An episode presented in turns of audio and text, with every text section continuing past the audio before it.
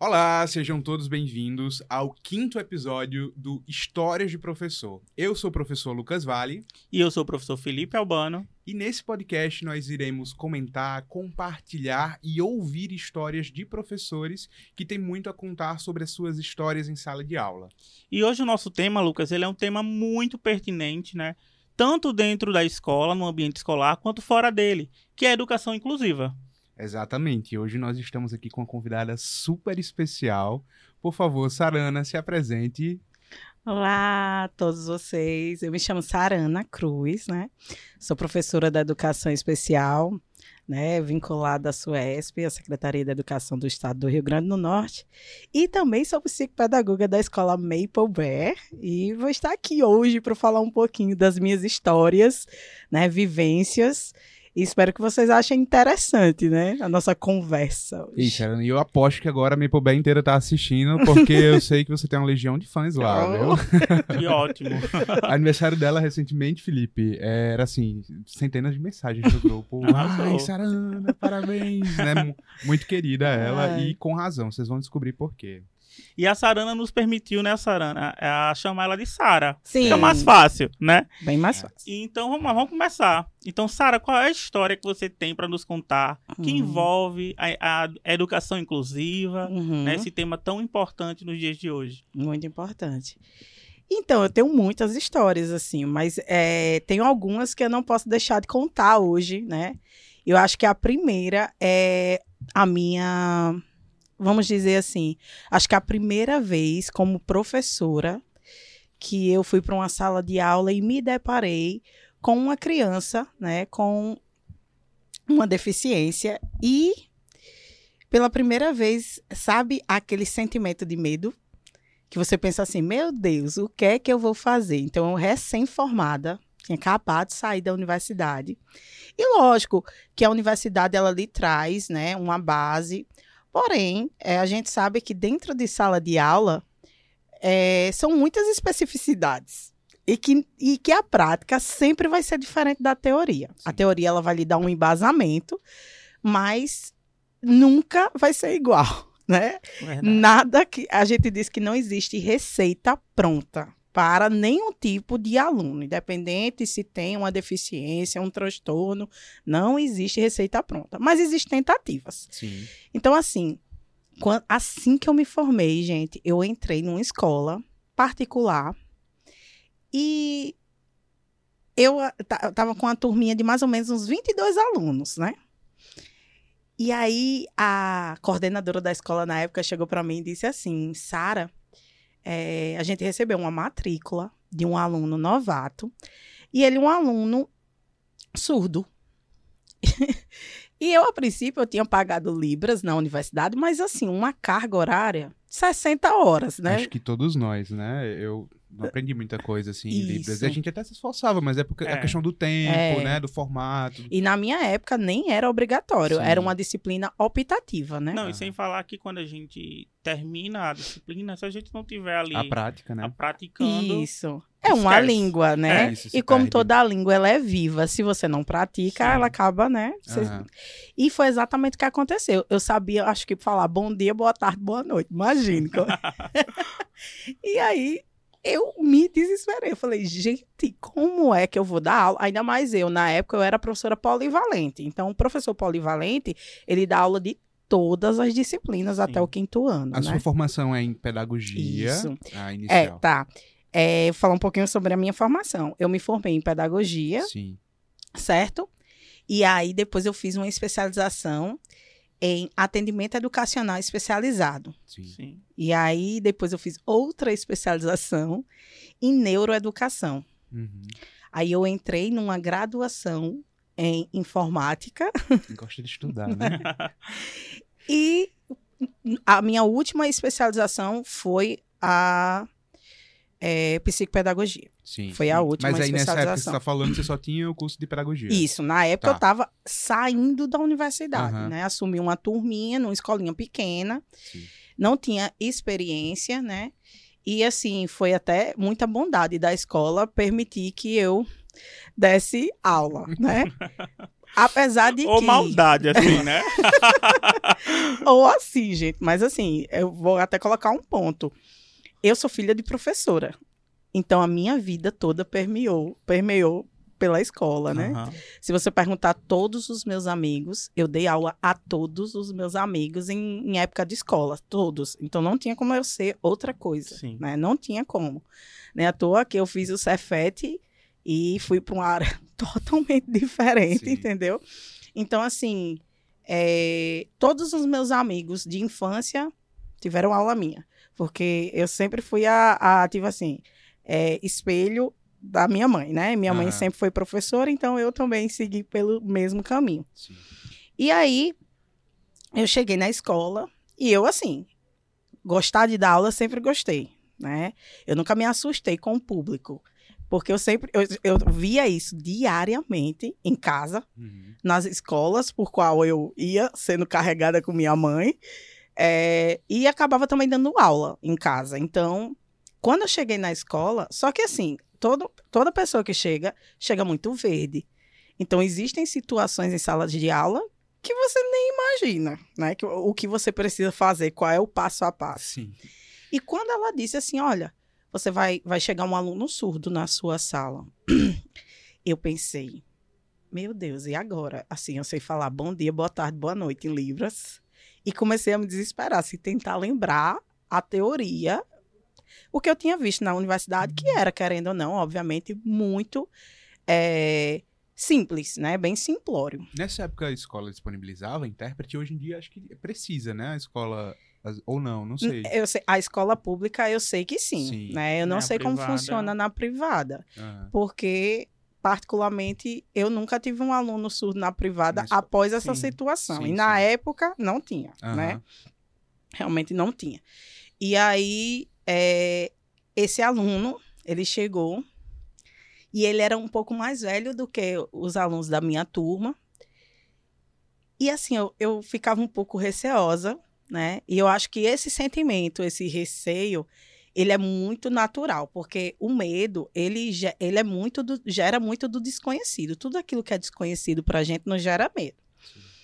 E eu tinha medo de não atender, na verdade, as expectativas daquele aluno de aprendizado mesmo, Sim. porque eu não, não sabia Libras, entendeu? Só que para minha, acho que para minha vida, né, é, ele era um aluno que sabia ler lábios. Ele falava, ele, né, se comunicava através da Libras, mas ele fazia leitura labial. Então ele me ensinou muito. Ele foi assim essencial. É, quando a gente tinha uma conversa, ele, eu falava devagar na frente dele e ele me ensinava o que, o que eu estava falando. Só que eu, naquele momento eu falei assim, não, eu quero um pouco mais, assim. Eu acho que ele merece um pouco mais. Foi o que, assim, o start da minha vida foi Aham. esse aluno que eu decidi ir para a associação, que é a ASNAT, né, aqui em Natal, que é a Associação de Surdos de Natal. E lá existem cursos. É um curso pago, mas é um valor bem acessível. E quem dá normalmente as aulas são surdos. Então são surdos que conseguem se comunicar e é muito legal porque você aprende realmente, né, na prática. Então eu fui para a Associação de Surdos fazer o curso para poder me aproximar mais desse aluno, né? E para mim acho que foi o primeiro start para eu entender que durante toda a minha vida como professora eu não ia dominar tudo, né? Sim. A gente sabe que quando a gente pensa em inclusão, a gente não pensa somente na pessoa com deficiência, mas inclusão é um movimento é, de fazer com que seja possível que todos, né? A gente fala é muito maior, são todos da sala, é um movimento. Então, eu pensei assim, eu nunca vou saber nem deter todo o conhecimento do mundo. Mas, diante daquilo que eu vivo, eu acho que eu tenho é, uma obrigação, que é ser um agente pesquisador. Porque Sim. aquilo que eu não sei, eu preciso pelo menos pesquisar. Sim. Né? Isso vai ajudar totalmente na minha prática. E após ele, eu fui embora. é, eu acabei saindo dessa escola, fui para outra escola. É, e aí, é, do, fui para João Pessoa. Lá eu fiz outra especialização de atendimento educacional especializado. Quando eu passei no concurso para Natal, que foi em 2016, e é o primeiro concurso do estado do Rio Grande do Norte e inclusive do Nordeste para o cargo que eu fiz. Não existe esse cargo no Nordeste, né? Que é o de professor da educação especial em sala, não somente nas salas de recurso, uhum. certo?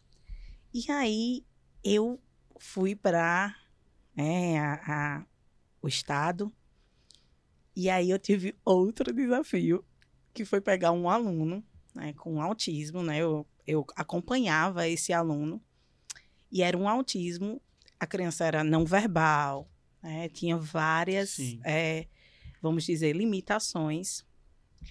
E eu pensei assim, né, como alfabetizar, o que eu devo fazer, né? E, gente, assim, eu acho que, pronto, foi a mudança da minha vida. Essa criança específica foi a mudança da minha vida. Porque enquanto que no passado é, eu era muito nova, muito menina, tentei, obviamente, pesquisar, né?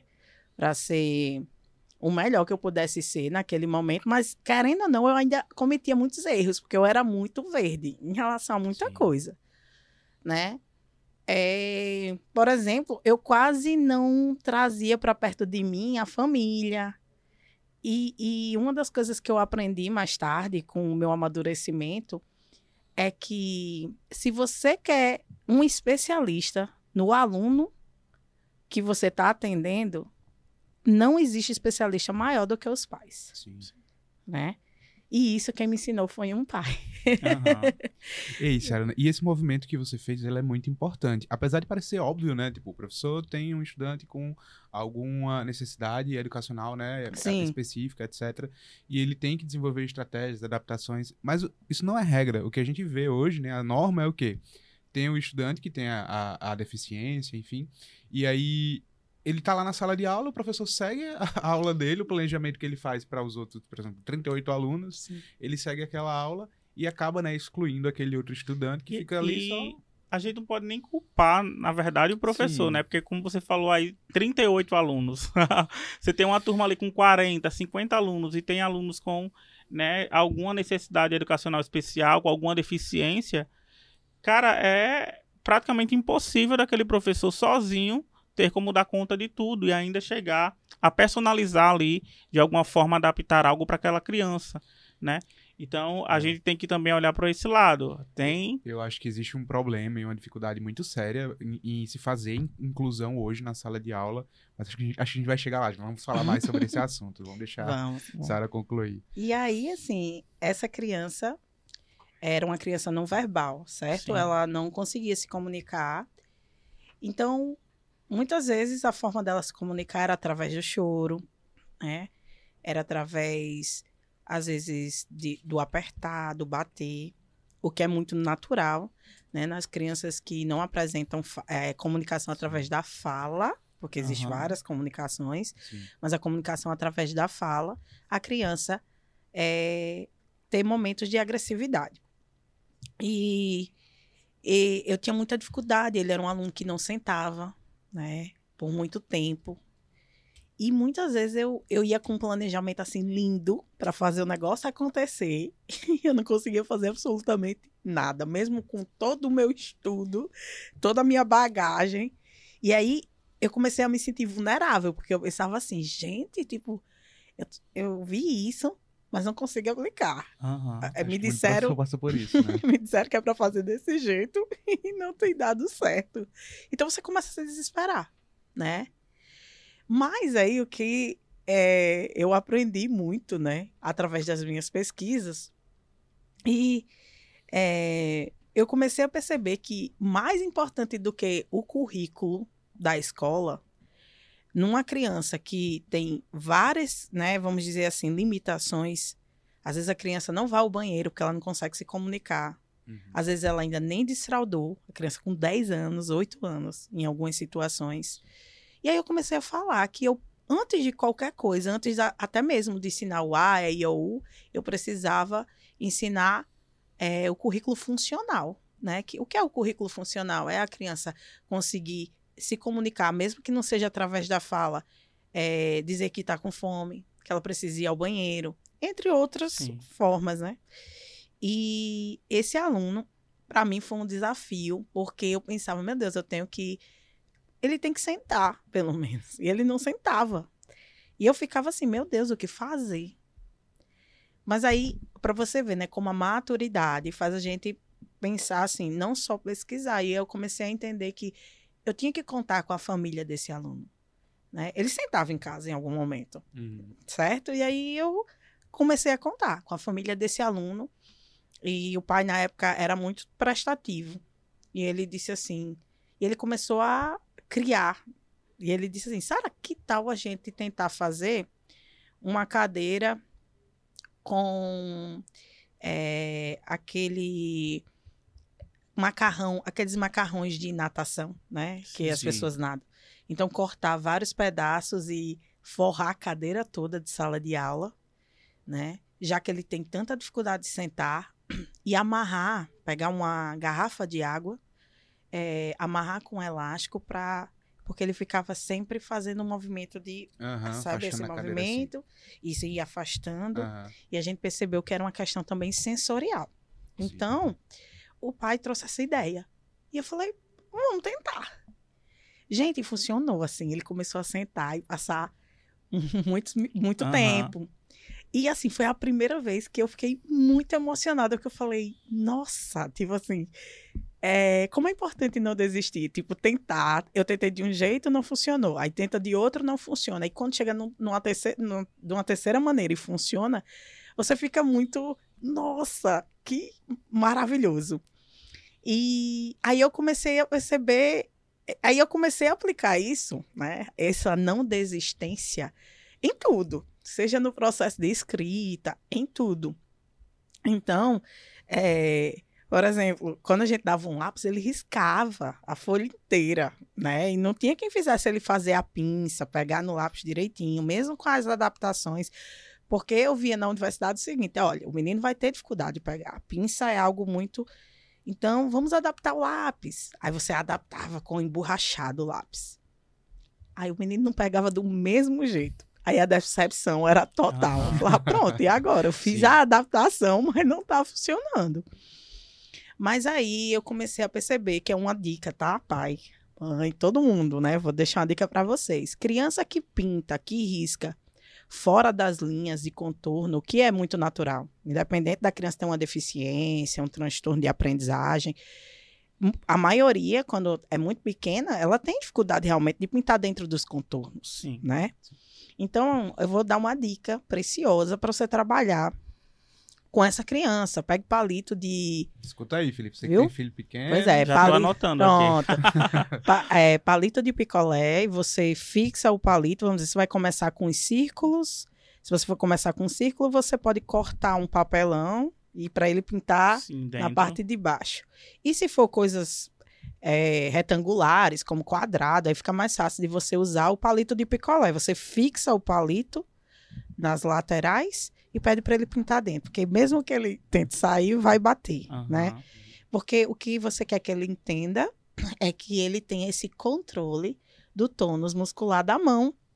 Uhum. E aí isso demora realmente, né, a ele adquirir. Por isso que muitas crianças demoram muito tempo a pintar dentro dos contornos, né? Então você vai utilizar algumas estratégias para fazer isso acontecer. Sim. Então assim, e foi exatamente, eu comecei a fazer isso. Eu comecei a delimitar espaço para ele escrever. Porque quando eu botava na linha e mandava ele escrever o nome dele, mesmo segurando a mão dele, ele fazia de qualquer jeito. Uhum. Só que aí quando eu comecei a trabalhar com algumas outras estratégias, fixar, para ele foi muito mais fácil, né? Sim.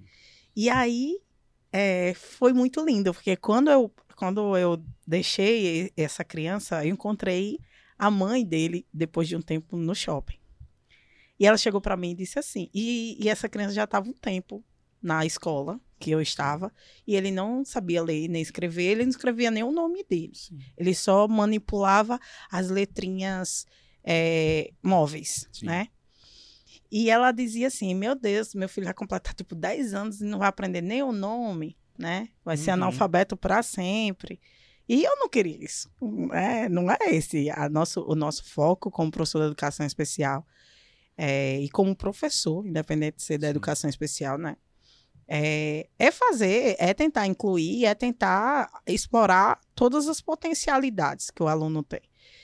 E aí, com essas algumas técnicas, ele começou a escrever nos espaços limitados, né? E aí eu tive que sair, né? É, da escola. Ele teve que sair da escola, foi para o turno da tarde, porque ele passou de ano, né? E ele já tinha, assim, ele conseguiu avançar em vários critérios de, da área funcional, né? Como, por exemplo, quando ele queria uma coisa, ele usava a extensão corporal para mostrar, entre outras né, ganhos. E quando ele começou a escrever o nome dele, gente, assim, para mim foi muito emocionante. Mas o mais emocionante foi quando eu já tinha deixado de ser professora dele, acho que fazia um. Eu tinha entrado de férias. E eu encontrei a mãe dele, assim, num shopping. E a mãe dele chegou para mim e disse assim: Sara, vem cá, preciso compartilhar algo com você. Eu disse. Aí eu falei: Ah, diga aí. Ela falou: Mulher, você não sabe. Essa semana.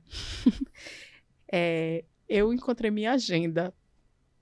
E assim, naturalmente, eu deveria ficar muito chateada. porque simplesmente Pedro riscou a minha agenda inteira. Aí eu disse: Ah, é, tá. Ela falou: É. Mas o que eu achei mais lindo. Aí eu disse: Diga, é que ele escreveu o nome dele em todas as páginas. Massa. E eu nunca tinha visto a letrinha dele assim, de forma tão espontânea, sem ninguém pedir, né? Ele pegou a agenda uhum. E escreveu o nome em várias páginas. Então, assim, ela falou para mim isso muito emocionada, porque ela disse que foi a primeira vez que ela viu o filho dela escrever o nome dele. E aquilo ali para mim foi assim, nossa, de verdade, assim. Eu falei, gente, como, assim, uma coisa pequena pode ser uma montanha para outra pessoa, sabe? O que às vezes são grãos para gente, assim, de areia, uhum. para o outro é algo assim monstruoso. E naquele momento eu entendi isso. Eu entendi que a educação inclusiva é muito mais do que aprender, sabe? Ensinar é não desistir, entendeu? É quando você não desiste da coisa. E quando você não desiste, os impactos na vida do outro são muito grandes. Às vezes são impactos silenciosos, mas depois, assim, você reencontra um pai ou uma mãe, e essa mãe, esse pai chega assim e fala: Olha, o meu filho, você fez total diferença na vida dele, né? E eu acredito muito nisso, sabe? Eu acredito muito nisso porque foi essa mesma mãe que uma vez nós conversamos sobre as dores, né? Que às vezes um, um pai ou uma mãe da educação, né, da, um, é, que tem um filho com alguma deficiência, é, passa. E ela me falou assim, Sara, é, isso aí é um testemunho bem dela, e eu, tô, eu né, pedi até permissão para falar, que ela me falou o seguinte, ela falou assim, Sara, você acredita que quando você vai ter um filho, a primeira coisa que a gente como mãe quer escutar é que tá tudo bem que tá saudável. É só isso que a gente quer ouvir. Verdade. Né? Então, quando o meu filho nasceu, o médico olhou e falou assim: tá ótimo, mãe, tá saudável. Só que com um ano, eu já percebia no mamar que ele não me olhava, né? Como, como as outras crianças que eu via. Ele não interagia com o um olhar. E eu falava: tem alguma coisa aí, né? E ela disse que no início ela recebeu muitos não. Não, você tá ela dizia: Não, eu sei que tem alguma coisa aí, não é possível, é meu filho, eu sei que tem.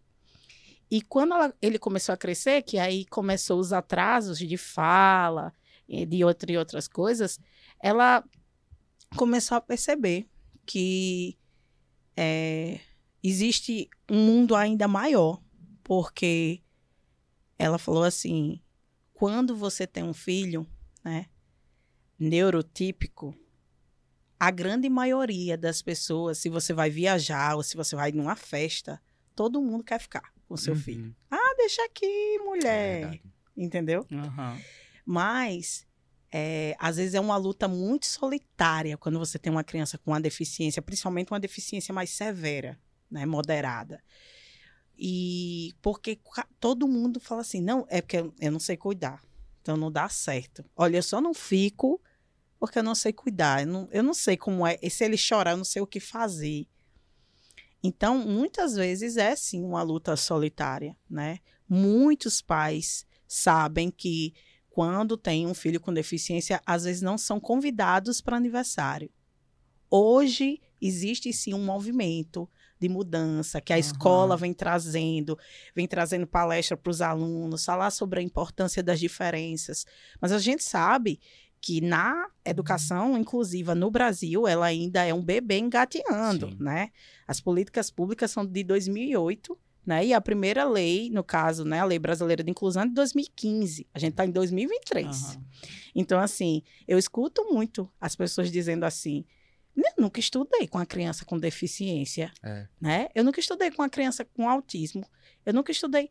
E Será que essa tá, criança não é existia? Comum, né? Já né? tá crescendo o número. É. Mas é porque a gente realmente não tinha é. essas pessoas ali do nosso lado elas eram excluídas, né, do processo da educação. É, sempre existiu pessoas deficientes, pessoas Isso. com transtorno, mas era, eram negados a elas esses direitos de estar na escola, de socializar, de ver o mundo, né? Exatamente. Então, assim, não é que essas crianças não existiam, né? Esses indivíduos existiam sim, mas eles eram invisíveis para a sociedade, né?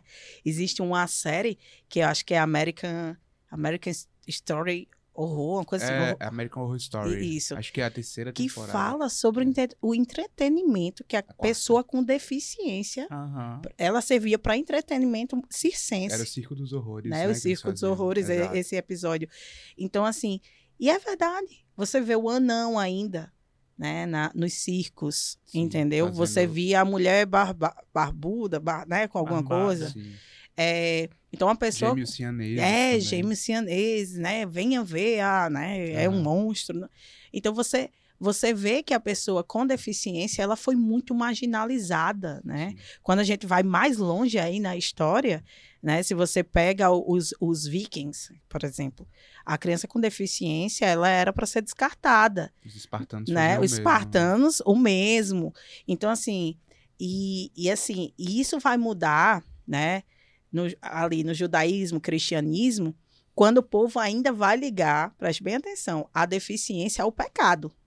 O povo, é, não, o pai deve ter feito muita coisa que não devia, ou a mãe fez alguma coisa que não devia, aí o menino nasceu com deficiência. Era visto como um castigo, né? Isso, era um castigo, um castigo né? Era um castigo divino. Então, assim, isso vem mudando, a mentalidade das pessoas quanto, né, a deficiência vem mudando muito recentemente.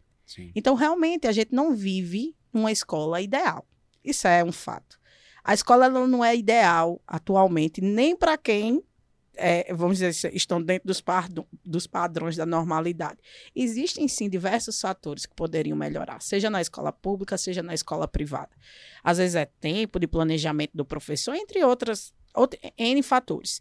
Porém, né, é, a gente vê que se essa criança ela não entra dentro da escola regular, ela nunca vai ser vista nem lembrada. Para que vai se gerar políticas públicas para que dê continuidade nesse, né, nesse, nesse movimento inclusivo se aquela criança não está dentro da rede pública ou, ou dentro da rede privada? Certo? Então, assim, eu, o que eu observo né, durante a minha trajetória na educação, né, na modalidade da educação especial, na perspectiva inclusiva, é que durante muito tempo essas pessoas foram invisibilizadas, Sim. certo? E não é que não existia, sempre existiu, né? E só que agora essas pessoas, é, junto com os pais, né, com a comunidade, elas estão lutando pelos direitos dela. Né? Elas estão lutando para entrar dentro da escola, para ter o professor auxiliar, se necessário for, o professor da educação especial.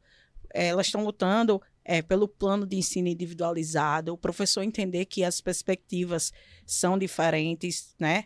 Então, assim, e isso é importante. Sim. Eu entendo que o professor ainda tenha muito medo do público, né? Porque muitos se sentem não capacitados certo? Né? Existe, acho que eu estava lendo um texto da, de Nunes, da Débora Nunes, que, e ela traz isso, que muitos, muitos profissionais, né, dizem não se sentir capacitados para lidar com o público, né, principalmente o público com transtorno do aspecto autista, né, então, assim, por não saber o que fazer, quais estratégias e tal, e eu entendo que você não se sinta capacitado, entendo de verdade, porque eu já me senti da mesma forma. Uhum. Só que é, houve esse estalo, sabe, em mim, de entender assim: eu nunca vou estar capacitada para todas as coisas que vão aparecer na escola, certo? Às vezes não é deficiência, não, às vezes é indisciplina. Sim. O menino, às vezes, não tem nenhum tipo de limite em casa e aí na escola ele faz tudo o que ele quer e você olha para aquela situação e fala: e aí, eu não sei lidar com isso né? Uhum. E aí eu acho que cabe um pouco do professor falar assim, não, então eu vou pesquisar é, situações de sucesso, né? Situações de sucesso em outros lugares do mundo, quando. Porque se tem criança indisciplinada no Brasil, tem em qualquer lugar do mundo. Verdade. Né? Então, assim, é, eu acho que eu tenho que estudar situações bem-sucedidas em outros lugares do mundo. Né? Existem situações em todos os lugares. Então, a, do mesmo jeito, existem alunos com autismo em vários lugares do mundo, existe a, alunos com TDAH, né, que é o transtorno, né, é, de hiperatividade, desatenção, é, também em todos os lugares do mundo. Sim. Então, assim, e todo lugar do mundo tem gente pesquisando o que fazer. Uhum. Né? Então, às vezes, cabe a gente ter esse olhar assim: eu não vou estar preparado, mas eu preciso buscar, né? Buscar o que é que está funcionando. E aí tentar aplicar. Às vezes vai buscar, vai tentar aplicar e vai dar. É, é sair desse esse lugar de passividade, né? Isso. De ah, eu não sei e aí eu não tenho que eu não sei o que fazer, eu não vou fazer nada, porque eu não, eu não fui formado para isso, né? E aí é muito interessante essa sua fala quando você traz isso. Não, tô, até você, com sua, né, suas especializações, com todo o conhecimento de causa, teve dificuldade. Sim. Né? Teve um momento que você olhou, caramba, era assim. Né? Foi me passado que, que era tinha que se fazer assim, mas não deu certo. E aí eu trago né, uma, uma coisa que eu aprendi também na minha experiência na escola, de que cada aluno com NER, né, com alguma deficiência, alguma é, especificidade ele tem que ser o parâmetro dele. A gente não tem como criar um parâmetro para todos os autistas têm que ser educado, formado dessa, dessa forma. A todos os alunos com TDAH devem seguir essa receita. Não existe. Não existe. Então, ele é o parâmetro dele. E aí, essa sua fala é muito importante quando você traz né, essa questão de que a, é, o mais importante de, do que formar mais importante que formar ali dentro dos conteúdos, dentro do currículo escolar, é a gente formar esse currículo funcional. Eu achei muito massa essa sua fala, porque de fato é o que a gente precisa entender. Né? Nós vamos alfabetizar, nós vamos formar esses estudantes, vamos, a gente precisa que eles estejam ocupando outros espaços, né? Mas antes disso, eu preciso incluí-lo, né? Eu preciso capacitá-lo para que ele consiga chegar a esses espaços. Né? Exatamente. Né? Então, Isso. É, a minha história com relacionada a esse tema da inclusão, acho que começa em casa. Uhum. Eu tenho uma mãe deficiente, a uhum. minha mãe é deficiente física, ela só tem um braço, né? É, e foi muito, assim, estranho para mim porque eu, eu cresci sem notar que minha mãe era deficiente. Para mim não tinha diferença nenhuma dela para qualquer outra pessoa. Então, é, ela fazia tudo dentro de casa, nunca teve problema e eu nunca parei para ver ela como se fosse uma pessoa diferente de outra pessoa, sabe? E aí, quando eu fui crescendo. É... Na verdade, ela é uma pessoa com deficiência. Isso, ela não é deficiente. Isso, exato. Exato. É... E aí, quando eu fui crescendo, eu comecei a notar os olhares das pessoas quando eu estava em algum lugar com a minha mãe, né? Uhum. Que eu não notava quando eu era criança. Acho que na inocência, né? E aí eu comecei a notar os olhares, sempre que a gente ia para algum lugar, as pessoas olhavam, né, em direção a ela justamente para é, enfim, achando estranho, não sei, ou algumas pessoas eram mais curiosas, perguntavam: "Ah, o que aconteceu? É de nascença? Ou você sofreu algum acidente?" E eu sempre vi ela se constrangendo um pouco, mas muitas vezes levando numa brincadeira, é, acho que talvez por sofrer muito com isso, né? Enfim. E aí é, eu vi assim de perto a dificuldade que minha mãe teve, por exemplo, para se inserir no mercado de trabalho. Ela teve muita dificuldade, é tanto que até eu fazer uns 15 anos, minha mãe não tinha conseguido nenhum tipo de emprego. E não era por falta de procura, não era por falta de qualificação, né?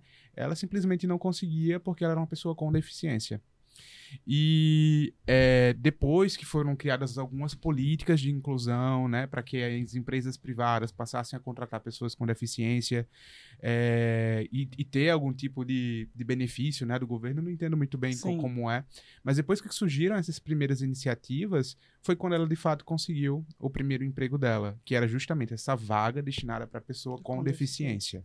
deficiência. Uhum. É, e se não, for, se não existissem essa vaga, essas vagas, muito provavelmente ela não teria a oportunidade de trabalhar.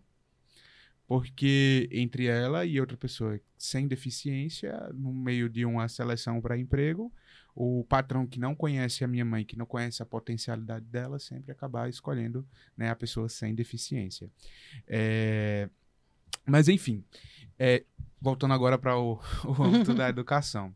Quando eu fiz história na minha faculdade, não tinha nenhuma disciplina, nenhum componente curricular específico para lidar desse, sobre esse tema. Eu sei que no curso de pedagogia tinha, tinha na época, acho que hoje ainda deve ter.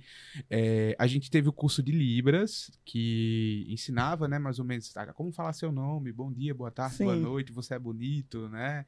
Homem, mulher, enfim, palavras muito básicas, a gente não conseguiu formar um, um nada muito. Que a gente até comentou aqui, né? Sim. Que é bem difícil você manter a linguagem se você não pratica, enfim. Mas a gente não teve nenhum componente curricular voltado para estratégias é, para estudantes com deficiência ou estudantes que apresentem algum tipo de transtorno, enfim. É, e aí, quando eu entrei na sala de aula, a primeira turma que eu fui dar aula, nós tínhamos um estudante dentro do espectro autista. E eu não tinha nenhum tipo de preparação para isso, né? Cheguei que nem Sara, super verde na sala de aula, não sabia muito bem o que fazer. Pesquisei, né? Fui atrás do Google, a estratégias para estudante, né? Dentro do espectro autista e pesquisando a respeito. É... Mas assim, no começo foi bem difícil, porque a gente tem uma expectativa e essa expectativa ela não é correspondida. Você chega em sala de aula e essa expectativa não é correspondida. E você tenta uma estratégia, a estratégia não dá certo, né? Eu passei por esse mesmo tipo de, de frustração. E tem coisas que mesmo que você tente, assim, não vai funcionar. Por exemplo, ah, olha aqui, não sei o que, repetindo alguns comandos, né? É, e não estava tendo nenhum tipo de sucesso. E aí, com, numa reunião com os outros professores que já estavam na instituição há mais tempo, aí eu perguntei, pessoal, como é que vocês estão fazendo para trabalhar com estudante e tal? Porque eu estou tendo um pouco de dificuldade, eu não estou conseguindo, né, que ele é, preste atenção na aula, que ele participe da aula, enfim, ele quer sair da aula enquanto, tô, enquanto a gente está acontecendo o momento da aula, ele quer fugir, quer sair da sala, ou quer ficar fazendo qualquer outra coisa. E aí uma das coisas que me falaram falou: "Ah, ele gosta muito de super-herói. É uma coisa que ele adora. Se você sentar para conversar com ele e falar de super-herói, ele vai começar a conversar com você e vai falar de histórias em quadrinhos, de super-heróis, enfim. E aí uma estratégia que eu decidi utilizar nessa turma foi adaptar os conteúdos relacionados à história com histórias de super-herói. Não era sempre que eu conseguia fazer isso, mas eu sempre assim, quando eu podia, eu, eu fazia essa relação, né? Uhum. Então, é, tava trabalhando em algum contexto, algum personagem, aí eu ligava com a história de um quadrinho, eu botava um desenho do super-herói e falava, ah, o que é que super-herói tal faria nesse, nesse contexto e tal, para ver se ele uhum. respondia, se ele tava entendendo, para ele ter interesse sobre o contexto, uhum. entendeu? Ele acabar entendendo esse contexto. Ah, comecei a, a criar, ele não, não, não conseguia escrever muito bem, mas ele desenhava, ele adorava desenhar histórias em quadrinhos, histórias de super-heróis. Então as avaliações dele, é, elas eram adaptadas para que eles pudessem transformar esse texto né, em uma imagem ali, e essa imagem ser lida também como um texto. Enfim, foi algo que funcionou, mas funcionou muito bem também porque é, teve uma parceria muito grande da família, sabe? A mãe dele era assim uma pessoa super, super, super parceira que assim é, dedicava, acho que ela dedicava assim a vida dela inteira para aquela criança, porque ela estava presente em todas as reuniões, ela é, acompanhava todas as atividades de casa, é, todos os projetos ela ajudava ele a desenvolver. Então, foi uma pequena coisa, né? Tipo, o interesse que um aluno tinha, eu consegui pegar isso e fazer com que é, ele participasse mais das aulas, né? E, e, e, conseguisse, de fato, desenvolver algumas habilidades. Óbvio que as expectativas de aprendizagem para ele não eram a mesma pra, uhum. do restante da turma, é, mas dentro das expectativas que ele tinha, ele conseguiu alcançar a maior parte delas, né? E isso foi bem gratificante. E isso é muito importante. É, eu também fui professor desse aluno, né? e a gente realmente usava essas estratégias assim e conseguia realmente alguns resultados bem positivos com ele. É, na minha trajetória também tive alguns alunos, e aí, como eu sou professor de ciências, a gente muitas vezes utiliza ali alguns, alguns experimentos, algumas coisas, e isso acaba chamando a atenção, né? Não só dos alunos é, ditos comuns, né? né? Normais, os como típicos, né? os típicos, como os atípicos também. E aí, mas eu tive uma aluna que ela tinha ali um diagnóstico de TDAH, né? E que ela odiava as minhas aulas experimentais.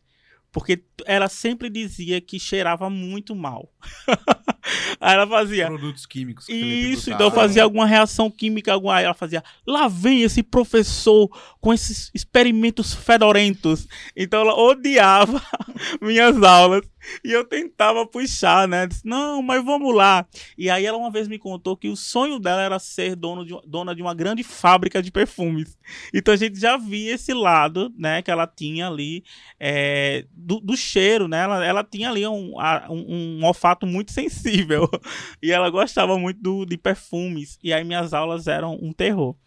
Mas uma coisa que eu queria chamar. É, falar, né, hoje, é uma coisa que eu estava conversando até essa semana com uma professora, uma colega minha uhum. da escola pública, de como a postura dos estudantes ela tem, elas têm, têm mudado dentro da sala de aula diante de alunos né, com alguma deficiência, alguma necessidade educacional especial. E aí isso. E aí o que acontece? A gente, eu lembro que quando eu estava ali no meu ensino fundamental, né, que não faz tanto tempo, Sou novinho. Uhum. sou sim, Lucas. Eu, sou, eu, tenho 28 anos, gente. Não parece, mas tenho. então, quando eu estava ali na, na, no meu ensino fundamental, eu lembro de colegas né, que tinham, né, nessa época, os, a gente já estudava, já tinha ali uma política de inclusão ali no início. Né, não era tão, tão avançada como hoje, mas os alunos eram pelo menos inseridos na sala, né, não eram é, integralizados, uma sala à parte. Eles estavam junto com a gente. Só que aquilo era muito novo, tanto para os professores quanto para os alunos que estavam tendo aquele primeiro contato. Eu já tinha contato com um primo que tinha que tem, na verdade, síndrome de Down. Então isso foi, era muito comum para mim, porque eu cresci com ele. Só que para muitos colegas isso era coisa de outro mundo. E aí eu via muitos é, colegas lá é, fazendo bullying, agredindo né, meninos que tinham é, um autismo, que tinha um TDAH. E hoje, né, eu como professor fico muito feliz e me orgulho de ver na sala de aula que as coisas têm mudado. A gente vê muito, né, muitos meninos e meninas ali é, auxiliando, ajudando. Então tem um aluno que usa cadeira de roda. Bora, ajuda, leva o colega, né? A escola não é tão acessível, tá lá ajudando. É, tem um aluno que, tá com, que tem dificuldade na aprendizagem, aí eu, aí eu trago até a questão das necessidades específicas. Não precisa ser uma, uma pessoa que tem uma deficiência intelectual. Sim. As crianças típicas também vão ter suas dificuldades. E a gente vê hoje uma certa. É, uma certa mudança né, nesse, nesse cenário de que a gente vê os colegas lá ajudando. Olha, tu tem dificuldade. Então, esses alunos que a gente é teve, né, que a gente tem, eu vejo muito isso. Então, um respeito, né? Quando um aluno ele sei lá, fala alguma coisa que vem até ser algo grosseiro ou preconceituoso, a gente vê a correção dos próprios alunos. Calma, não é bem assim que se fala. Né? É, ele é uma pessoa que tem direito, como nós temos direito a aprender, e ele tem as suas dificuldades, como nós também temos as nossas, né? Então ele precisa ser respeitado. Então a gente vê essa diferença, essa mudança na postura, e eu fico muito feliz. E não só na escola particular, na escola pública, né? Então essa minha colega falando que ela dá aula em uma das maiores escolas aqui do RN estadual, e ela vê muitos meninos lá né, com deficiência e seus colegas lidando normal e conversando, interagindo e batendo papo e saindo, um ajudando o outro. Então, isso é uma mudança, né, que a gente está vi visualizando agora, graças às políticas públicas. Sim. Na né? nossa época sofria bullying, né? Ou então isso. ele era tirado da sala e colocado numa outra sala, sim, né, para fazer uma outra e aí coisa. Eu, e aí eu trago até um outro parêntese, né, as redes sociais tem influenciado muito Sim. essa mudança, né? A gente, fala, a gente fala muito dos pontos negativos das redes sociais, da internet, mas hoje é um lugar de visibilidade para essas pessoas. Sim. Então a gente vai ver ali muitos TikTokers falando sobre o assunto, é, compartilhando o seu dia a dia, sua rotina, e as pessoas, caramba, essa pessoa com nanismo, ela consegue fazer tudo que eu faço. Só precisa de algumas adaptações para acessibilidade né? Ah, como outras pessoas, como nós um dia precisaremos dessa acessibilidade, porque nós seremos daqui a alguns anos idosos e aí a gente vai precisar também de locais acessíveis, né, com acessibilidade.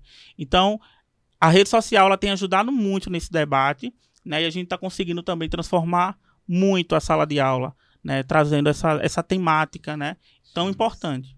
Sara, não estava aqui no nosso roteiro, mas uhum. acho que uhum. seria importante tá. a gente conversar isso com quem está nos assistindo. Certo. É, porque nós sabemos que a linguagem ela é viva, né? Sim, ela se transforma ao longo do tempo. Alguns termos eles vão caindo em desuso, outros termos vão surgindo. É, por exemplo, o termo pessoa deficiente já não é mais utilizado. A gente é, usa pessoa com, com deficiência. deficiência. É, que outros termos é importante que os professores eles vão se apropriando, ou pelo menos termos que eles devem excluir do seu vocabulário, tá. vamos dizer assim. Fica mais fácil. Tá. Tipo, o que é que você não. Vamos excluir. É, palavras é. Que, que carregam, podem carregar algum, algum preconceito, algum estereótipo, que tem que excluir né, do vocabulário. É, eu, eu escolheria a criança especial, Sim. certo? Uhum. É, porque toda criança é especial, ou para seu pai ou para sua mãe, mas é especial. Sim. Nós somos especiais para alguém. E, na verdade, especial é a modalidade de ensino, é educação uhum. especial, certo? É, então, a criança ela não é especial. Ela, se ela tem um transtorno de ordem neural, certo? A gente vai dizer que ela é uma criança neuroatípica uhum. ou uma criança neurotípica, né? Sim. Ou o termo geral, né? Pessoa com deficiência, Sim. né? É, antigamente se utilizava, a gente utiliza ainda a necessidade educacional especializada, mas assim, não é que a criança tenha todo mundo tem alguma necessidade Sim. educacional especializada, independente da deficiência. Eu aprendi agora recentemente no numa disciplina que eu paguei no e, doutorado. E a, a, só, só terminar. E a, a, outra palavra, pelo amor de Deus, é o portador. Sim. Hum. A gente não porta nada, né? Então a criança ela não é portadora, a portadora de deficiência. Até porque ela não pode deixar em a casa, A criança, né? o indivíduo, exatamente. Então não se utiliza mais esses dois termos, portador e o aluno especial, o aluno especial e o aluno portador de deficiência. A gente não utiliza mais, Sim. certo? E a necessidade educacional especializada, ela pode ser para qualquer pessoa, independente de ter deficiência, uhum. né? Às vezes, vou dar um exemplo, eu vou dar um exemplo, eu não aprendi funções exponenciais. Sim. Tá? E, ou seja, é uma necessidade educacional especializada uhum. é, que eu melhore uhum. nessa área. Então, assim, eu não vou usar também o termo, né, N, é, N, é, que as pessoas utilizam, o N é, é no caso, somente para pessoa com deficiência ou para uma pessoa neuroatípica, né? Qualquer pessoa pode ter essa necessidade Sim. educacional especializada. Às vezes, é, o, o idoso, né, tipo, ele precisa ter ampliado aquele material. E ele não tem nenhuma deficiência, mas ele tem uma necessidade educacional especializada. Sim, Sim pode falar. Pronto, eu aprendi agora no, numa disciplina que eu paguei em doutorado, que foi o da ensino superior, uhum. e a gente teve um, um, uma parte falando sobre a educação inclusiva, né? Sim. E aí, um, uma coisa que a, a UFRN, na universidade, eu não sei só a, se é uma discussão geral, uhum. mas tem mudado realmente esses termos e eles não estão usando nem especializada, eles estão usando específica. Específicas, é. Né? Então, hoje em dia existe a secretaria, né, que é a CIA, Secretaria de Inclusão e Acessibilidade na UFRN, uhum. e eles trabalham muito com essa questão.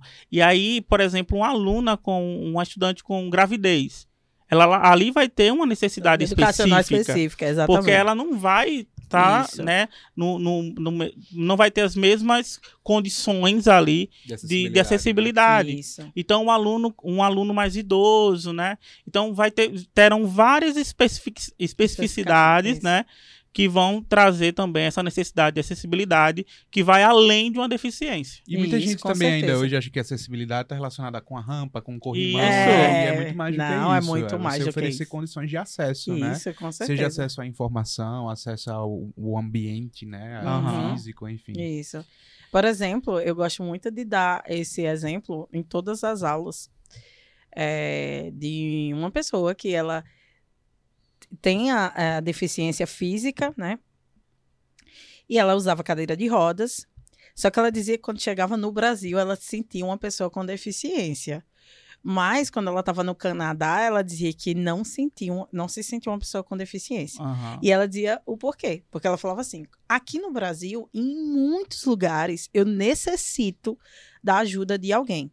Seja na, nas calçadas, que tem de todo tipo de tamanho, né, né? Às vezes é meio fio aí um, não é um, um, vamos dizer um degrau imenso. Então eu não consigo sozinha, eu preciso de ajuda. Quando eu vou ao mercado, ela falou, por exemplo, as prateleiras não são pensadas no desenho universal, que aí depois eu explico o que é o desenho uhum. universal. E aí o que acontece? Às vezes eu não consigo pegar um item que está na última prateleira, e aí eu preciso da ajuda de um promotor de vendas então, eu sempre acabo precisando de pessoas, certo?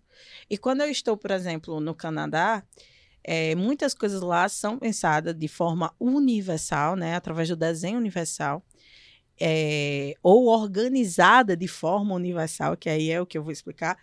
E eu não preciso de ajuda. Então, é, você entende que, Sim. às vezes, né, a deficiência está também na falta de acessibilidade que a escola Sim. ou que o ambiente vai trazer para aquele uhum. ser humano, né? Então, assim, e aí falando para vocês, se vocês não entendem um pouco sobre o desenho universal, né? O desenho universal surgiu nos Estados Unidos e foi logo, assim, segunda após na verdade, eu falo muito sobre esse movimento inclusivo, que se fala muito, mas não se entende. E quando é que parou, vamos dizer assim, de se ver é, o, a pessoa com deficiência com esse olhar da caridade, do, da, do cristianismo, e se entender o que era um indivíduo que deveria ter direitos, que precisava ser incluído na sociedade, né? Muitas pessoas não não, não sabem ou não conhecem onde aconteceu esse start, essa mudança, né? E foi em 1945, durante a Segunda Guerra Mundial, né? A Segunda Guerra Mundial, ou seja, os heróis de guerra nos Estados Unidos foram de um jeito para a guerra e retornaram uhum. de outra maneira. Uhum. Muitos completamente flagelados, ou seja, né, com é, membros amputados. Sim e às vezes também emocionalmente estáveis, né? Mentalmente doentes. E aí, como deixar o herói de guerra fora da sociedade? A sociedade não estava preparada para as pessoas com deficiência, ou seja, a pessoa com deficiência ela vivia na sua casa, às vezes ela nem saía de casa, a pessoa uhum. tinha um filho e era a vida inteira dentro de casa, uhum. entendeu? Às vezes as, os vizinhos não conheciam, né? Tem até um filme que é um filme de terror, acho que é é, O Quarto do Silêncio, hum. que a gente acha que é um filme de terror o tempo todo, mas na verdade era uma, um, é, mostra que era uma pessoa com deficiência que ela vivia num quarto. Não, é o Quarto dos Esquecidos, na verdade. Hum. É muito bom Sim. esse filme. E, e, é exatamente isso, mostra que tinha pessoas com deficiência que sequer saíam de casa, né? E aí o que acontece? Esse herói de guerra volta com uma sociedade totalmente despreparada para ele, seja de calçada, seja de, de tudo, de ambiente. Sim. E aí a sociedade começa a despertar, né? Principalmente lá nos Estados Unidos, e assim, a gente tem que mudar, não tem como, tipo, ele não tem mais um braço, como é que ele abre a porta? Já pararam para pensar que todas as portas antigamente a maçaneta era assim? Uhum. E aí, e quando a pessoa não tem mão, como é que faz para abrir a porta? E aí se começa a pensar em desenhos universais na arquitetura. Né? A, a, essa questão da ideia universalidade começa na arquitetura. Então, não é a ideia de acessibilidade somente, é algo que seja universal. Sim. Então aí as maçanetas começam a se trocar, ou seja, a pessoa encosta aqui o braço, você abre a porta. Sim.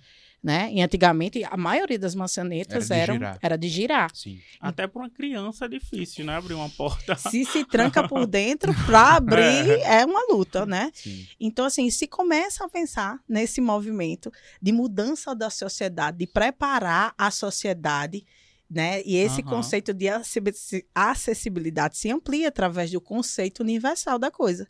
E esse conceito universal também entra na educação, entendeu? Uhum. Quando você começa também a pensar em, em promover atividades é, que tente não somente é, atingir um aluno específico, mas aquela sua ideia vai servir para aquele aluno específico mas para todos os outros, Sim. né? Quando você falou das histórias e quadrinhos super-heróis.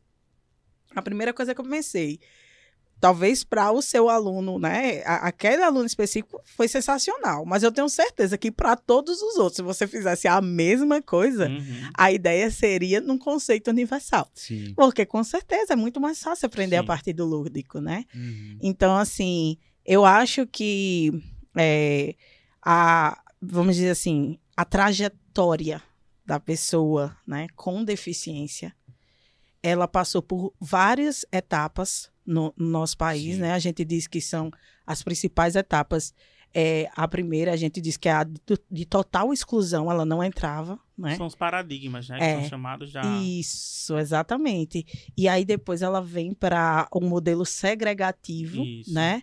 Que é aquele escolas modelo das né? escolas especiais. Depois o integrativo, que é quando a criança entra dentro da escola, mas ela estuda numa sala específica somente com outras crianças também ditas na época especiais.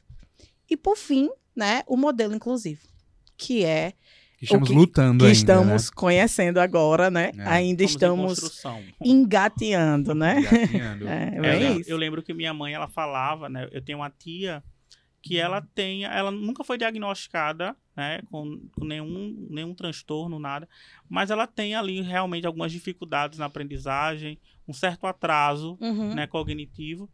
E aí na escola, né, na época que ela estudava, a, a escola já tinha esse modelo segre, é, integrativo, né? Integrativo. Né? Então, ela, minha mãe disse que ela estudava numa sala que era vulgarmente chamada sala dos, dos doidinhos, doidos. É. né? E minha mãe disse que brigava muito na escola, porque quando eles saíam da sala, aí ela viu os colegas fazendo bullying com a irmã dela, né? E ela diz: Ah, eu, ia, eu partia para cima, minha, mãe, minha irmã não era doida.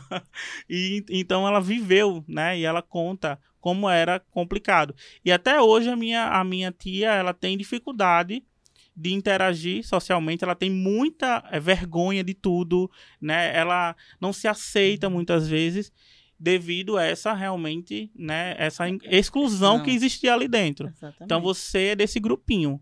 Você não é capaz de estar com os outros.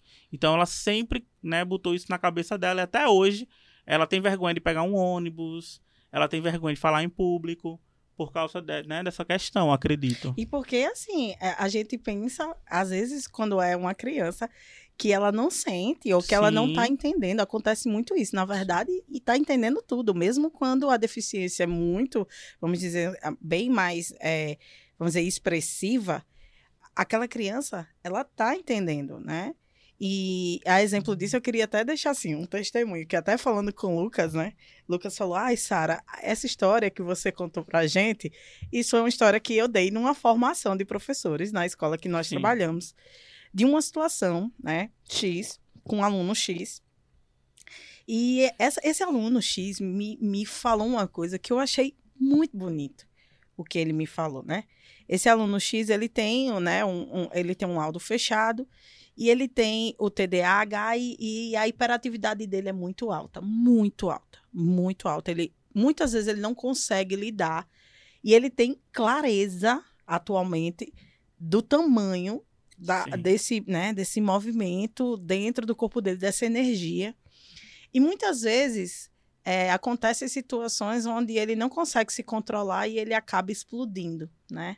E aí, nessa explosão, às vezes acontece de, de falar mal, desrespeitar professor, coisas desse tipo. Aham. Mas sempre que você senta com ele, né, vai sentando, vai conversar, é, ele consegue refletir sobre o que ele fez e pedir perdão. E ele é aquela pessoa bem. E um dia, né, eu estava num atendimento com essa, né, com esse aluno.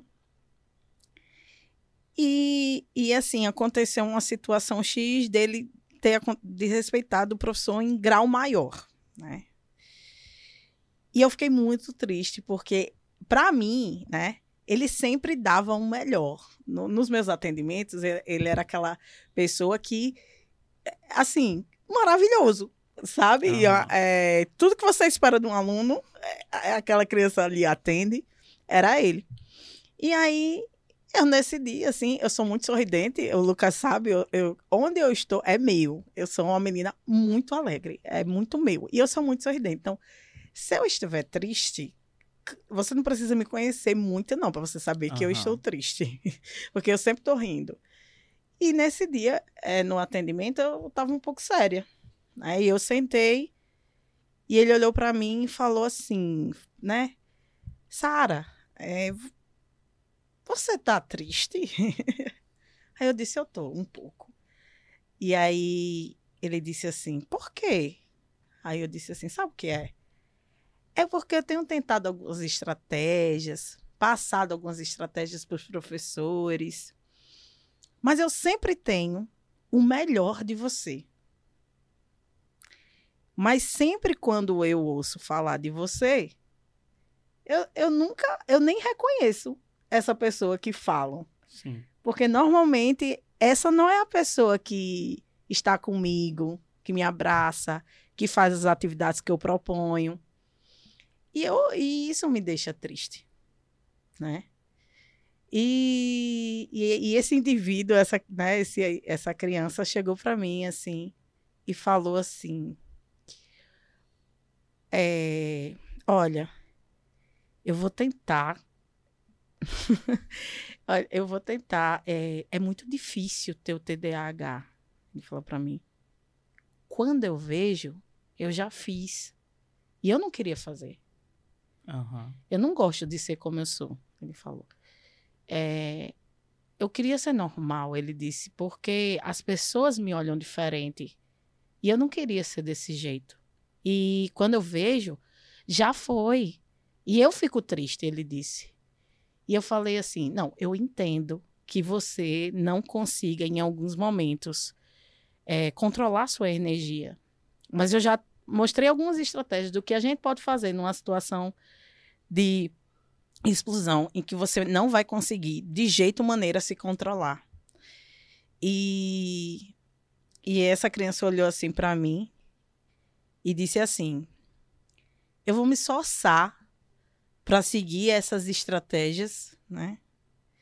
Porque eu gosto muito da sua aula e eu não gosto de ver Oh, você meu triste. Deus. E aí, é, é, e aí ele ainda né, colocou uma coisa que.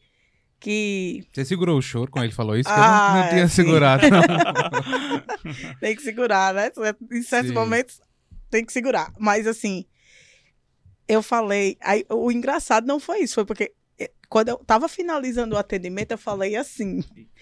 é, então, tchau. Hoje é a nossa última aula. Mas assim, eu não falei é, me referindo à última para sempre, a última Sim, aula sim. da semana. Eu disse assim: ah, então tchau. Essa é a nossa última aula. e ele olhou para mim.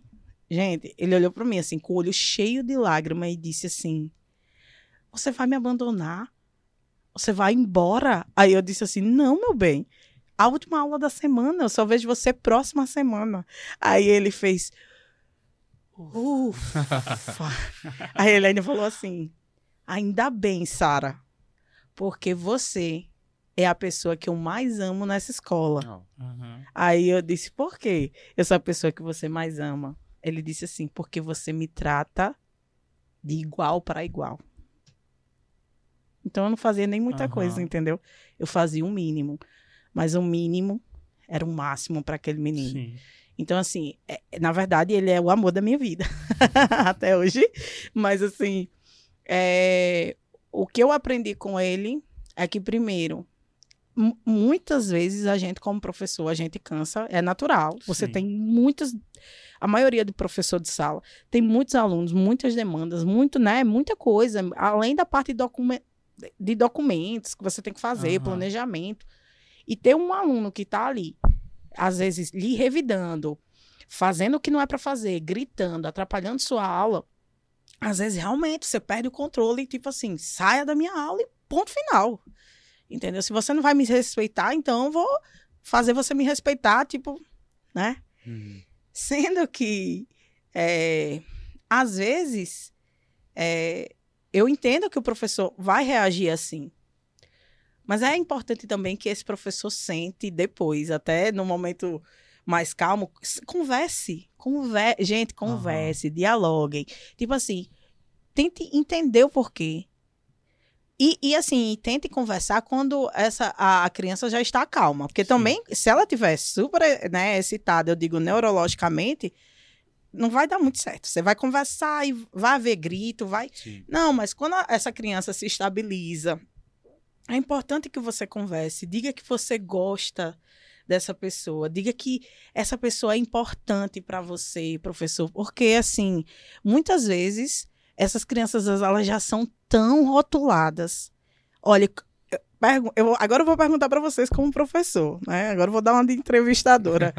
É, quem nunca aqui, como professor, não vai receber uma turma de um professor para outro que o professor antigo já fala assim, olha, fulaninho e cicraninho, prepare-se, porque eles são uma entidade. É, já passa o, o Já passa o currículo pior, né? completo. né? Já passa o pior.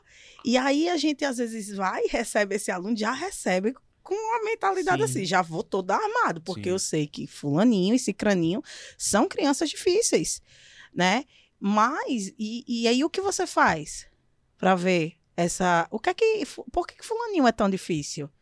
É, é do nada, assim, ele é difícil, gratuitamente ele é difícil, Aham. né? Então, assim, poucos são os professores que pegam esse aluno que é difícil, em algum outro momento que não seja aula, sentam e conversam. Eu gosto tanto de você. Eu digo que o amor, ele desarma qualquer pessoa, né? Você pode ir inflamado, mas eu digo que o amor, ele constrange, Sim. né? E desarma. Então, quando uma criança vem com toda a raiva dentro dela, e você abraça ela e fala assim, olha, mas eu te amo.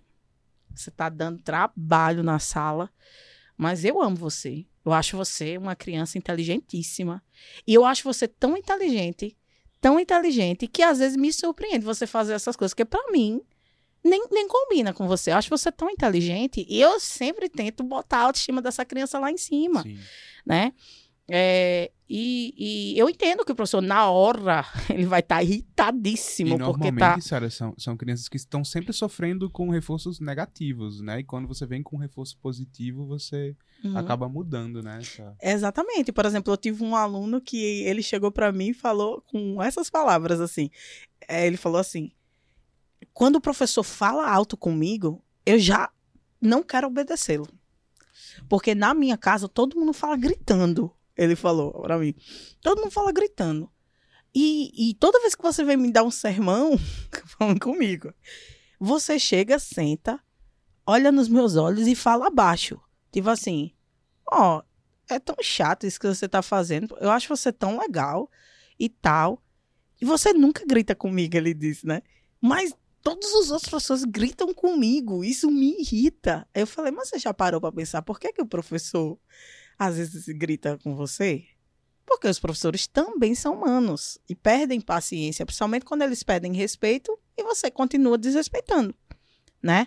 Aí eu sempre tento colocar assim, eu, eu, eu tento gamificar ao máximo, assim, tudo Adorei. que eu falo. Então, por exemplo, eu falo assim, imagina, imagina só se você tá jogando, porque a maioria hoje das crianças jogam, Sim. né?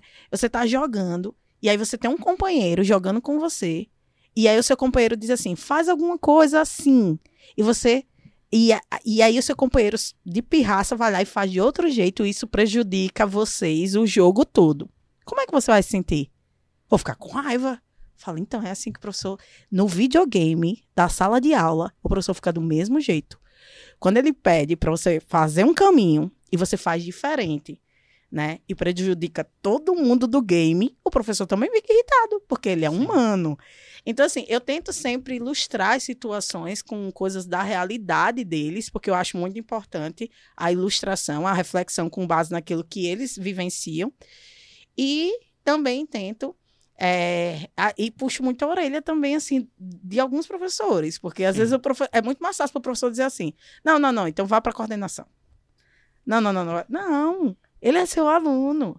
Então, assim, tá certo, ele pode até ir para coordenação, às vezes pode ser disciplinado e tudo, mas é importante que, mesmo que essa criança seja disciplinada, em algum momento, quando ela estiver já tranquilizada, você converse com ela. E, e você fale coisas boas, porque coisas ruins, essa criança tem a certeza, ela é já está cansada Sim. de ouvir né? Ah, você é muito, você é muito respondão, você é muito indisciplinado, você, você é isso, você é aquilo. Agora pergunta para ela. Quantos professores já chegou para ela e disse assim: "Você é muito inteligente. Eu acho incrível como você é inteligente". E, e esse meu aluno disse assim: um aluno, outro aluno X disse assim para mim, ele disse, e essa foi a coisa assim que mexeu com o meu coração, mexeu, porque eu cheguei, né, para os professores desse aluno e disse assim, olha, a partir de agora eu quero que as provas sejam adaptadas e a, a perspectiva vai ser dele para com ele mesmo. E a professora, quando foi aplicar a prova dele, chegou para ele e disse assim: olhe, a sua prova é adaptada, né? Para ficar, é, você entender melhor, tá certo? E se você precisar de ajuda, você me chama. E ele fez a prova, fez a avaliação entregou. E quando terminou a aula, ele voltou na professora, deu um abraço na professora e disse assim: Muito obrigado por você tentar me fazer ser um aluno A, porque eu sempre fui o aluno D. Sim. Ninguém nunca quis me ajudar a ser um aluno A. Você entende? Uhum. Isso, é, isso é muito forte. E, e a professora do aluno chegou para mim e falou: Sara, você não sabe o que aconteceu. E foi ela que veio me contar. Sim. E veio me contar chorando. e disse assim: aconteceu isso. Eu fiquei tão emocionada porque ele me deu um abraço e eu me desmontei. Ela, eu tentei chorar, mas eu me desmontei, ela dizendo. E eu falei, não, eu entendo, eu estando na sua pele, eu também acho que eu choraria, né? E, e, e, ou seja, esse mesmo aluno que eu faço atendimento, ele chegou e nesse, dois dias depois que foi meu atendimento, eu cheguei e perguntei, e aí, como foi sua avaliação? Aí ele falou, Sara, você não sabe, me deu um abraço, né? Nossa, a minha vida melhorou 100% depois que você chegou nessa escola. Porque agora até os professores querem me ajudar.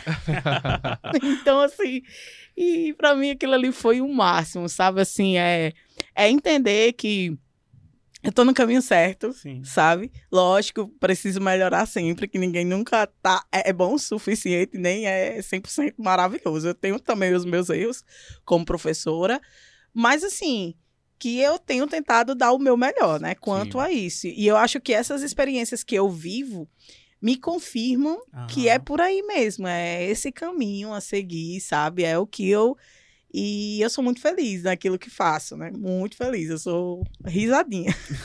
É, você falando isso me fez lembrar daquele livro O Cérebro da Criança. Sim. Que aí ele fala dos dois lados do cérebro, né? Que é o lado esquerdo, que seria o mais racional, e o lado direito, que seria o mais emotivo. Uhum. E aí, uma das coisas que eles trazem lá, os autores, que eu achei muito interessante, é nesse, nesse momento de confusão, né, em que o aluno ele está ali com as emoções à flor da pele, a gente não tentar falar com o lado esquerdo dele, mas falar com o lado direito, que é o emocional. Então, é a conexão. Então o aluno ele chega lá com, com todo aquele né, descontrole emocional devido Sim, né, a N, situações. N, N, situações e aí não importa qual criança, qualquer criança vai chega um momento que chega uma situação dessa. Né? Eu tenho um filho de um ano e ele já está apresentando isso em casa. Uhum. E aí você chegar com essa conexão do seu lado direito com o lado direito dela. Então, esse caso que você trouxe aí do elogio, né? Isso é a conexão entre o lado emocional seu com o, dela, o da criança, sim, né? Sim. E aí isso, de fato, depois que você faz essa conexão, que agora você tenta trazer a razão. Isso. Né? Que aí você conecta agora com. faz com que ele é, faça com que o lado esquerdo dele trabalhe agora. para entender racionalmente a situação e resolver aquele problema. Então, isso. Então é, é, muito fantástico isso. É, e assim, é, é, eu tenho um aluno que especificamente ele ama videogame. Só que ele não pode jogar tanto, porque ele não pode se expor tanto à tela. Uhum. É um, da, né, das, um dos planos de ação dele terapêutico, ele não pode estar sempre usando. Mas quando ele tem essa oportunidade, ele joga muito videogame. Então, quando ele entra em uma situação de conflito, que ele vem assim, nossa, a, a, super inflamado numa situação em sala de aula, e que às vezes ele é retirado de sala por algum motivo, desrespeitou um aluno, desrespeitou um professor. E, e, e esse aluno chega para mim e fala: Não, eu não quero. E gritando, e gritando. E eu fico parado assim na frente. Sim. E eu falo: Quando você começar a falar baixinho, aí eu consigo ouvir. Porque eu não tô conseguindo te ouvir porque você tá falando muito alto. Ele, ai, começa a gritar. Ele, aí, por natureza, né, ele vai se acalmar. Uhum. E aí, quando ele começa a se acalmar, que ele que eu peço assim, não, agora me explica o que aconteceu. Aí ele, ele começa a se alterar novo. Não, porque, porque ele começa a vivenciar Isso. aquilo que ele tá, né? Que ele tá... Aí depois, aí eu falo, não, não, não, mas eu quero calminho, calminho mesmo. Desse jeito eu não consigo entender nada. Aí, aí ele vai tentando, né? Quando ele começa a contar a história, fala, mas eu, é porque eu não consigo. Eu não consigo, Sara. Olha, imagine, isso acontece isso, acontece isso. Aí começa a dar as, as situações sim. dele. Eu sei que no final eu sempre uso essa tática. Eu falo assim: olha, antes acontecia tal coisa e não acontece mais, porque você conseguiu mudar uhum. de fase. Eu falo. Aí eu sempre trago isso para ele. Eu falo: a vida humana é um jogo de videogame. Se você observar, eu dizendo, todo jogo de videogame, a lógica é você aprender algo para ir para outra fase e zerar o jogo, uhum. né? É eu dizendo, então todo dia é um jogo, né? E aí tem infinitos jogos de videogame, eu dizendo. Então, todo dia é um jogo que você joga diferente. Sim. E a lógica é que você passe o dia e consiga zerar o jogo. Então, se antes você não conseguia entrar na sala e, e gritar, e você sempre gritava, então a primeira fase do jogo é você entrar na sala e não gritar. No dia que você conseguiu fazer isso, você mudou de fase. Então, eu sempre tento trazer, tipo assim, aí, é, é, é, essas alusões, ele uhum. mesmo fala, hoje eu entrei na sala e não gritei, uhul, mudou de fase, entendeu? Então, Sim. agora já vamos para uma fase mais difícil. Então, qual é a expectativa de hoje? Então, hoje, a expectativa é você, essa é a fase do jogo, você vai entrar na sala, você já não grita mais. Uhum. Então, você vai entrar na sala hoje e você vai fazer todas as atividades propostas. Perfeito. Aí, tipo, aí, tipo assim, Aí quando eu encontro, às vezes, né, no, na metade do dia, eu, e aí, como é que tá a fase? Ele, ui, tô tentando dar o um máximo, mas não tá fácil. Eu falo, é, jogo de videogame não é fácil. Uhum, Nunca é fui. Se fosse, todo mundo zerava. É. Então, assim, eu tento fazer essas alusões porque ele adora videogame. Sim. Mas se é uma criança que não gosta, não há lógica de eu fazer uma alusão ao videogame. Sim. Então, aí, é por isso que é importante você entender qual é o hiperfoco, né? o interesse dessa criança, né? Para você trabalhar. Ui, para você trabalhar em cima disso, né? Eu acho perfeito, isso muito importante. Sara, nós estamos quase encerrando o nosso podcast e, e, nós temos perguntas que certo. nós sempre fazemos aos nossos convidados. Na verdade, é o complete a frase. Certo. Você que assiste o nosso podcast deve saber como é. a gente inicia uma frase e você conclui ela com a sua resposta, uhum. certo? É... E aí, a nossa primeira, pergu... nossa primeira frase é a seguinte. Ah, peraí, só um momento. Oi. Eu queria só falar da Adapta antes de. Com certeza. Tá? Antes de a gente acabar, é. a gente vai, vai Ah, tá bom, tá bom, tá, tá bom. aqui no meu script. Ah, tá ótimo. é, se vocês querem descobrir o que é Adapta, Adapta fique aí. até o final do podcast, que a Sara vai dar uma dica aí excelente para vocês. Isso aí é o tá? mestre tá? do marketing, viu? eu não sei. Ó, vamos lá. É, a primeira frase é a seguinte: Se eu não atuasse na, era, na área da educação, eu seria Comunicadora. Comunicadora. Adoro falar. É, Sara, a educação brasileira, escola pública, privada, seria melhor se tivesse mais investimento. Me orgulho do meu trabalho quando consigo fazer outras pessoas amarem o que eu amo. E se eu voltasse ao início da minha carreira, qual conselho eu me daria? Nossa, essa foi difícil. essa é profunda. É, essa foi profunda. Se eu voltasse ao início da minha carreira, o que é que eu falaria? Você encontrou com você, a Sarinha acabou de terminar a pedagogia. Uhum. Qual conselho você daria para ela, assim, para a profissão? Tá. Para não sofrer tanto. Tá, para não sofrer tanto. Eu acho que eu falaria para Sara que eu não posso esperar dos outros o que eu me proponho a fazer. Sim. Porque, né, eu acho que às vezes você sofre muito quando você espera que todas as pessoas ajam da mesma forma que você. E as pessoas são diferentes. Então, é, eu acho que eu diria para Sara lá do passado é faça o seu melhor sem esperar que os outros façam também. Uhum. é, e para você, inclusão é sinônimo de? Olha, eu, eu poderia dizer de amor, porque para mim inclusão é amor, certo? Sim. Mas hoje eu vou além. Eu acho que inclusão não é questão somente de amor. É um direito garantido que as pessoas precisam entender que não é somente uma questão de empatia ou caridade. É um direito. Perfeito. E é lei. Então, para mim, é isso. Inclusão é isso. Hablou mesmo, é um direito.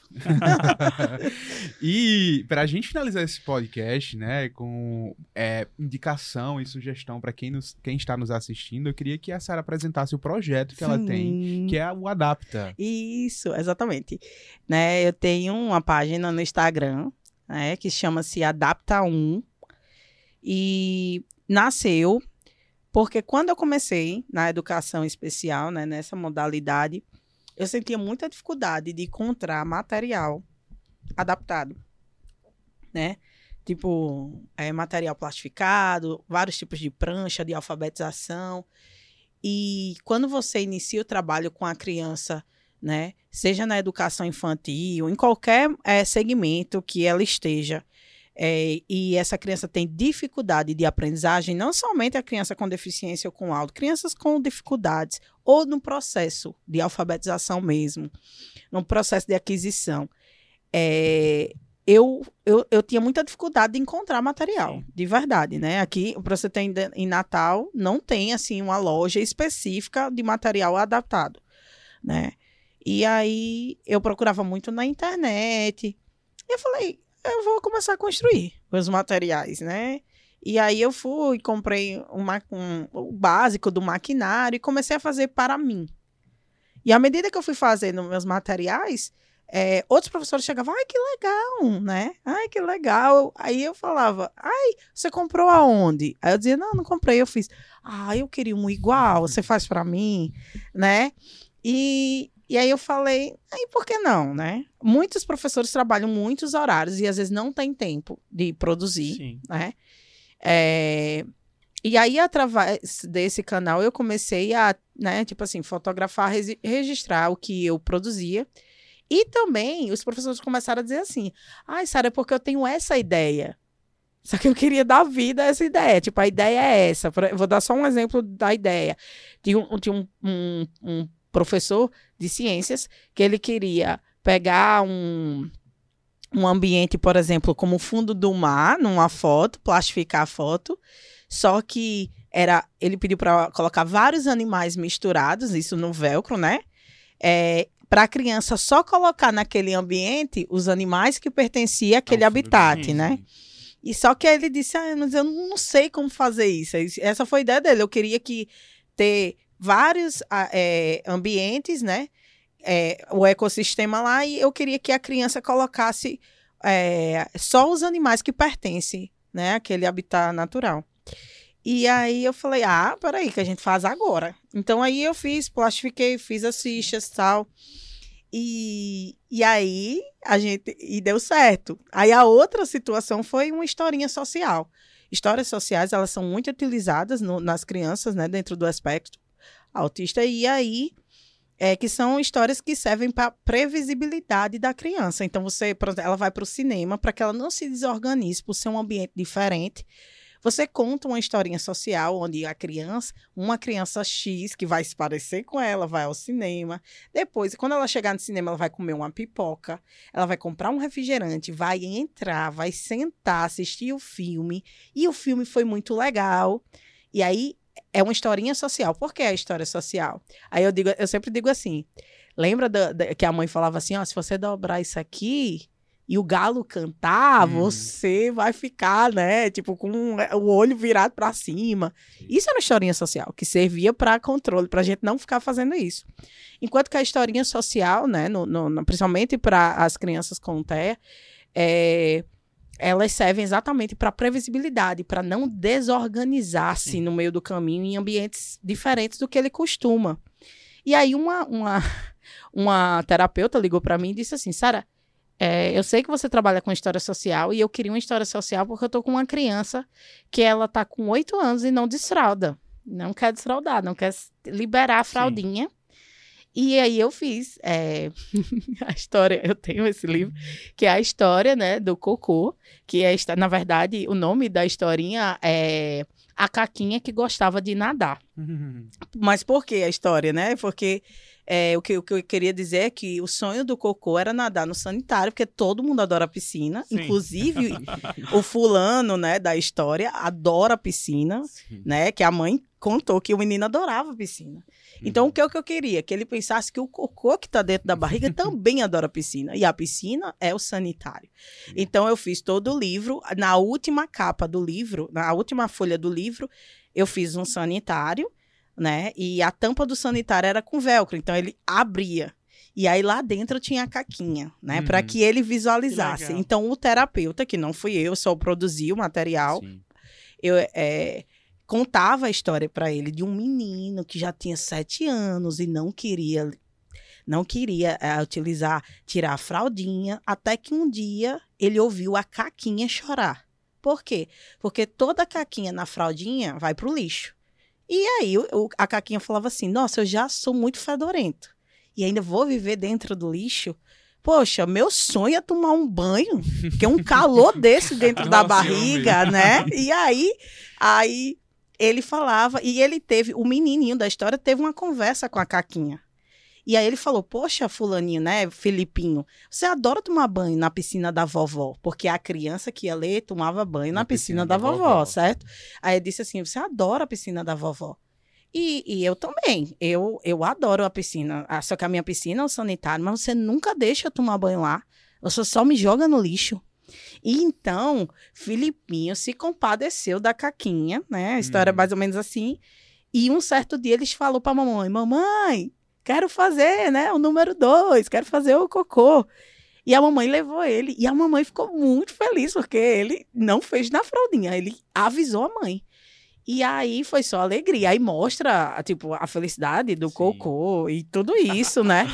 então, assim, e o legal, gente, é que a terapeuta trabalhou esse livro vários dias com esse menino e ele abandonou a fraldinha. Que legal. Né? Então, para mim foi maravilhoso, foi uma experiência muito legal. E aí eu tenho várias histórias sociais que eu crio Sim. exatamente com esse intuito, né? Então a Adapta Sim. um é exatamente o meu Instagram e eu produzo coisas, ideias de ah, professores. Já vou usar essa história para o desfraude do, do seu menino. Ó, então, se é você isso. é professor, se você é terapeuta e você precisa de materiais adaptados, até mesmo assessoria para adaptar seus materiais, suas atividades, entre em contato no arroba adapta1 e você vai ter a assessoria dessa pessoa maravilhosa, que é Sara, que é cheia de conhecimento, que está aí disponível para produzir material e te ajudar né, no que for preciso nesse processo de adaptação. É e aí, nós estamos chegando ao fim do nosso quinto episódio de Histórias de Professor. Olha só quanta história nós já tivemos até aqui. É? é, e aí fica mais uma vez um convite para você que, está, que, tá, que está nos assistindo e que tem interesse de divulgar a sua marca junto conosco. Entre em contato através do e-mail historiasdeprofessor.podcast.gmail.com E antes de passar a palavra para Felipe, para ele fazer a finalização, eu queria mandar um beijo muito grande para os meus alunos da Escola Move e também da Escola Mapleback que estão nos assistindo. Agora eu vou ter que mandar também. um beijo para Biel, especialmente. Isso, nosso fã que, número um, Biel. Que está sempre assistindo todos os episódios. Então, Toda a galera obrigado. do oitavo ano, né, da Move. Então, gente, eu, eu, primeiro eu gostaria de agradecer a Sara por ter né, se disponibilizado a vir ao nosso podcast. Amamos conversar com você. E eu acredito que a gente vai chamar mais vezes, porque é tanta coisa, né, quando a gente entra nesse assunto de é, educação inclusiva, que eu acho que essa conversa que a gente teve aqui não falou nem um terço, né? Nem um milésimo aí do que a gente poderia discutir. Sim. Então, muito obrigado pela disponibilidade, por ter vindo e por ter compartilhado todo esse conhecimento, essas histórias que você tem, né, Lucas? Isso. e a gente tem que marcar um dia para vocês vocês dois conversarem sobre dorama. Porque Sara. Ah, é? Você gosta? é, eu fiquei. Eu tô viciado agora. Fazem assim, 15 dias que eu comecei. Outro podcast, só dorama. Gente. Tem mais duas horas aí, produção. Mas a gente conversa depois. Conversa. A convidada da próxima, do próximo episódio também ama dorama ah, e ela é? vai já trazer algumas coisas. Ah. E aí eu queria convidar você também que tá em casa, né, que tá nos ouvindo a nos seguir nas redes sociais, lá no Instagram, no arroba Histórias de Professor, no TikTok, a também nos, a se inscrever no nosso canal lá no YouTube e também, né, é, colocar o sininho lá pra gente, vocês estarem por dentro de tudo que a gente vai postando. Então, em toda rede social você vai nos encontrar, né? Então compartilha, manda para os teus, pro teus colegas professor. E se tiver também alguma história, né, Lucas? Sim. Nos procura, nos manda, para a gente poder estar tá aqui convidando você e compartilhando de muitas histórias de professor. É, e se você chegou até agora, né, até esse momento aqui do episódio, segue a gente, pelo amor de Deus. Tem, a gente tem um maior número de visualizações do que o número de seguidores. Isso Verdade. É, é injusto. Por favor, sigam a gente.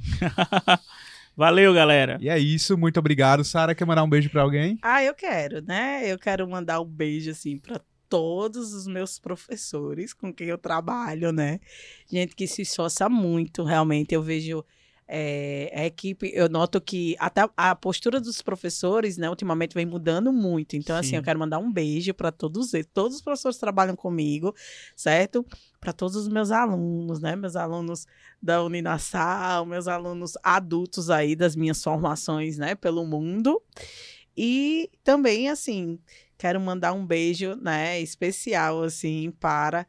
É, na verdade, eu acredito para todos os pais certo? E Sim. mães dos alunos que passaram pela minha vida, né? Porque eu sei, assim, conheço só um pouquinho da lutinha de vocês e eu acho que vocês são merecedores de todos os aplausos, porque grande maioria de vocês abdicam da vida, né, para poder fazer as coisas acontecerem. Então quero mandar um beijo para eles. E é isso. É isso. Boa noite, pessoal.